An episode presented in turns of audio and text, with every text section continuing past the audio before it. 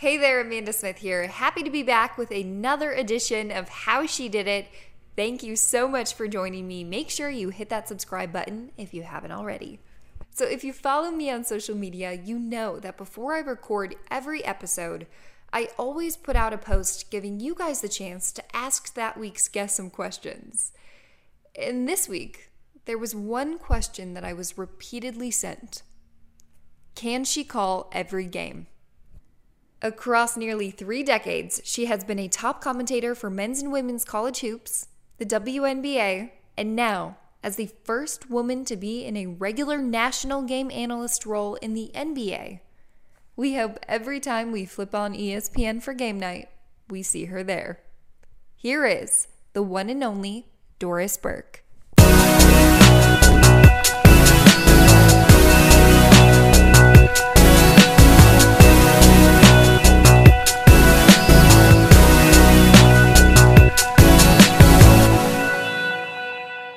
Hey everybody, Amanda Smith here with Doris Burke. Yes, I had to like reality check myself really quick because this is Doris Burke on my screen. Thank you so much for making time to join me on my show today. Oh, I'm excited. I can't wait. Looking forward to it. I have to tell you, we met very briefly last NBA season, and David I was Locke.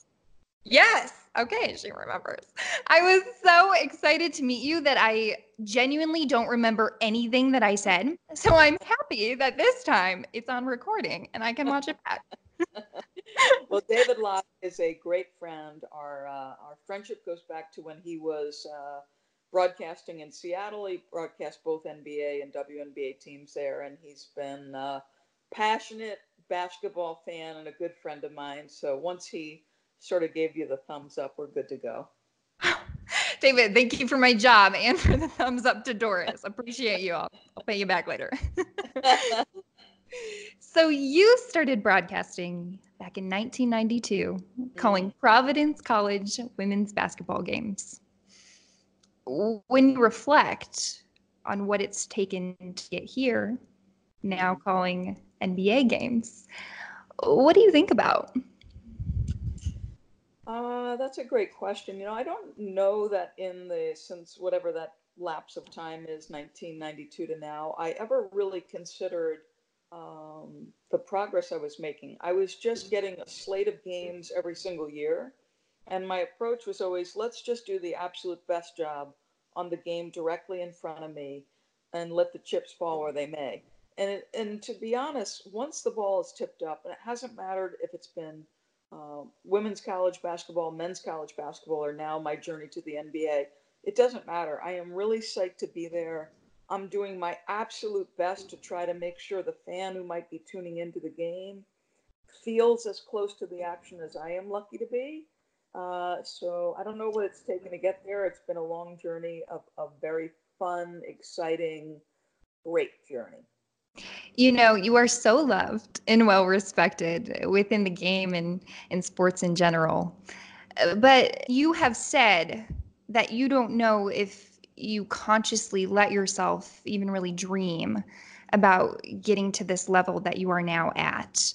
What has surprised you most about what you've been able to accomplish? Boy, that's a great question. And again, I don't know that I really look at it through that prism of what I've accomplished. I I do appreciate that young uh, female journalists like yourself and others may come up to me in the course of a game or in passing, and um, I love how confident, how prepared, how poised.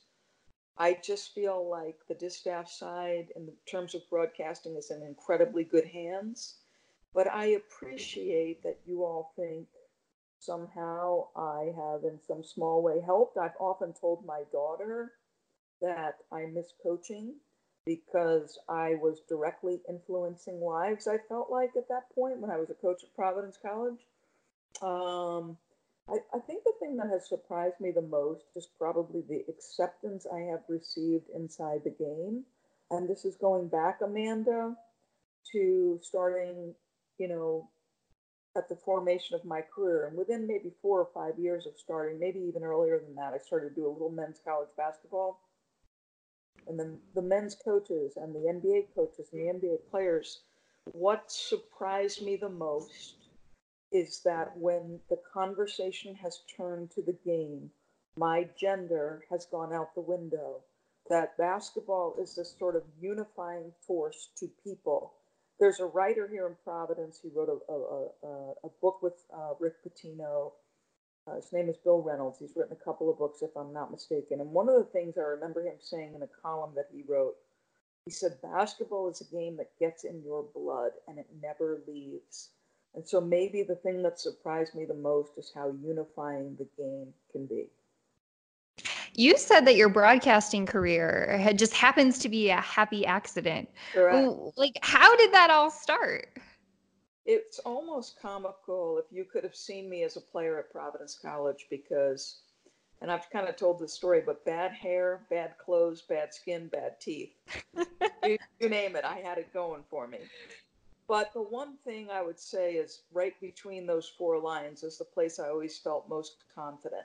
But the idea of public speaking, if I had to in college, you know, give a presentation in front of the class, I wouldn't sleep for a week and, and remarkably, Amanda, to, to this day, public speaking makes me nervous. And I think probably your listeners can appreciate this. Anybody who gets nervous in front of a live group. Um, but it was a happy accident. I leave coaching. I'm engaged to be married. I did not think I could be a great coach and be at home to raise my children, which I wanted to be, be able to stay home for at least part of my career or part of my young children's lives. And I it was a happy accident. The year I leave coaching Providence College as an assistant, they put women's basketball on radio. And the athletics director at the time said, Why don't you give this a try? You've played here, you've coached here, give it a whirl.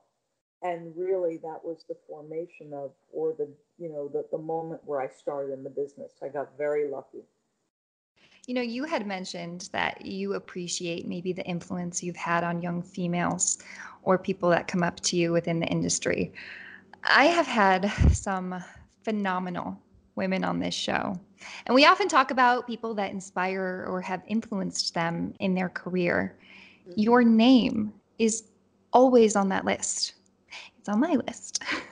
well, thank you. What do you feel knowing that this part of your story, the barriers that you've helped to break and the trail that you've blazed has given strength and belief to the women behind you that they can succeed too. Yeah, you first of all you could make me emotional and make me cry a little bit about that because I never anticipated that and uh, certainly it wasn't what I set out to do. Again, my whole focus my entire career is what is my next game? how do I best prepare for that next game? And so that's been my focus. Um, but it, it's moving to me that somehow, in some way, somebody has maybe taken a little bit of hope or inspiration, or, oh, shoot, she's in that position. Like, you know, Jackie MacMullan tells the story of being uh, a writer on press row at the Boston Garden. And she's the only one for miles and miles and miles. There's one woman, and various things that were said to her over that time. Or a woman like Suzyn Waldman, who literally had such tough times in some baseball locker rooms that she was on the verge of tears and was going to leave because she said, I can't, I can't, I'm not tough enough to fight this. And so, if in some way, as I drew strength from the path laid before me, somebody takes strength from hopefully me, my footsteps sort of pushing that path down the way those predecessors did, then I say, all right, amen to that. You've got me emotional a little bit because, you know, I have watched you for so long and, and to have you, you know, take the time to do this with me, it's surreal. So, guys, we're going to take a quick break. I'm going to wipe off my eyeball and we'll be right back to, to play a game of one word with Doris Burke. Stick around. We'll come back on inside How She Did It here with Doris Burke. So, NBA season is upon us. So, in honor of that, we are going to play a round of one word NBA edition. So, I will give you an NBA related topic, and then you can only give me one word okay. to describe said topic. Okay. okay. The LA teams. Compelling. LeBron James. One word only. You realize I've watched all 17 of the seasons. Um, man, one word. That's so hard. Historic. That's why this game is fun. I'm just kidding. It's great. I love it. I'm, I'm sorry I'm not faster. I assume I should be faster than your. No, this one gets you thinking. I played this with Cassidy Hubbarth, and oh. she like had to take take a second. yeah. Okay. Okay. Okay. Zion Williamson. Effervescent. Oh, nice. I'm gonna look that up later. No, I'm just kidding. I know what it means, everybody. NBA fans. Passionate. How about diss tracks? oh man, diss tracks. Hysterical. Last one. My guy Drake. Handsome. Oh! I was going to say sexy, but handsome will do. oh my gosh, I am deceased. And on that note, everybody, we're taking another break. Don't go anywhere next. Doris is answering your questions. Are you tired of looking for your phone, dropping it, or having to carry it around on your hand all the time? With Hoobsy, you can wear your phone by a crossbody strap attached to the phone case. Hoobsy makes practicality look good. Phone case necklaces have been a huge success in Europe and are finally available in the US. Visit www.hoobsy.com and save 20% using the code LOCKED. That's www.hoobsy.com and the code LOCKED to save 20% and see for yourself how a Hoobsy phone case necklace will simplify your life. Just check where your phone is now. Are you carrying it in your hand? Is it lying around where you can't reach it? Or will you have to look for it later? Maybe it's lost in the depth of your bag somewhere. Wear your phone on you with a Hoobsy phone case. Visit www.hoobsy.com, H-O-O-B-S-Y.com, and be quick to save 20% using the code LOCKED. By the way, Hoobsy phone case necklaces are the perfect gift at an affordable price. Friends will love you for a super useful gift. Have your hands free, but be spontaneous to take pictures or make quick calls and never look for your phone again. Check out Hoobsy.com for yourself or a great present to your friends. And remember, be quick and save 20% using the code LOCKED at Hoobsy.com. Thank you to everyone who submitted a question for Doris this week. No surprise here. I'm not going to be able to ask all of the questions. Otherwise, we would be here for three hours, as much as I would love for that to happen. but first up, we've got Tyson Ewing. And he says, uh, Doris, everyone has a different meaning of the word successful. As you've excelled in your career, what does success mean to you? Boy, that's a great question. It's funny that he asked this because I talk to my son about success all the time. I think society probably puts a, a great amount of pressure on us in terms of, you know, financial remuneration. I would say uh, job satisfaction is an important component of success and some type of meaning. Um, I, I, I, said early in my career that um, uh, number one, I used to say two things. Number one, I'm not sure I had a personality that was, you know, a good match for the business.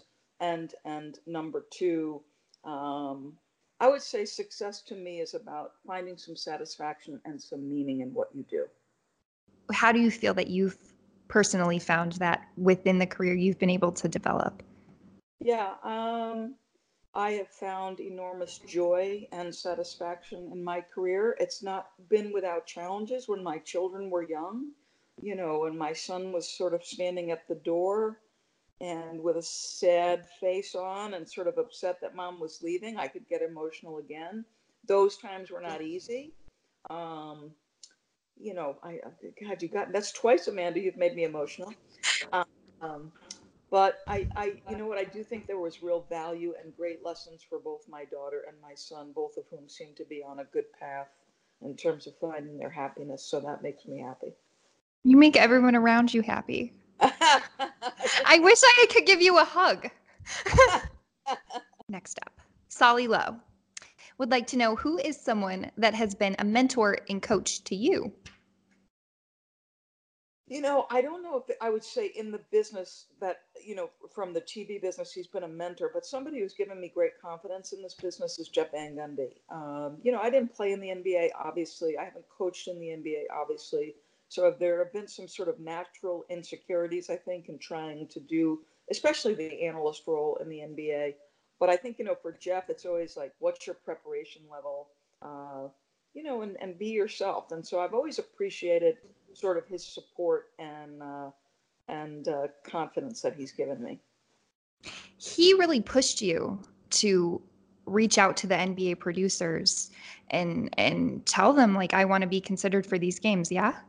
Yeah, I think you know Jeff had because our association goes back so long. When Jeff was a graduate assistant at Providence College, I was a player, and uh, you know he was grinding as a coach even back then. And uh, and yes, you know, I think for him, it's always like, you know, you should be pushing and working and striving and, and doing those things. So, yes, um, you know, he's like, you should want to be a color analyst. You're a color analyst on men's college and women's college. Why not push to be an analyst on this? So, yes, the answer to that is yes.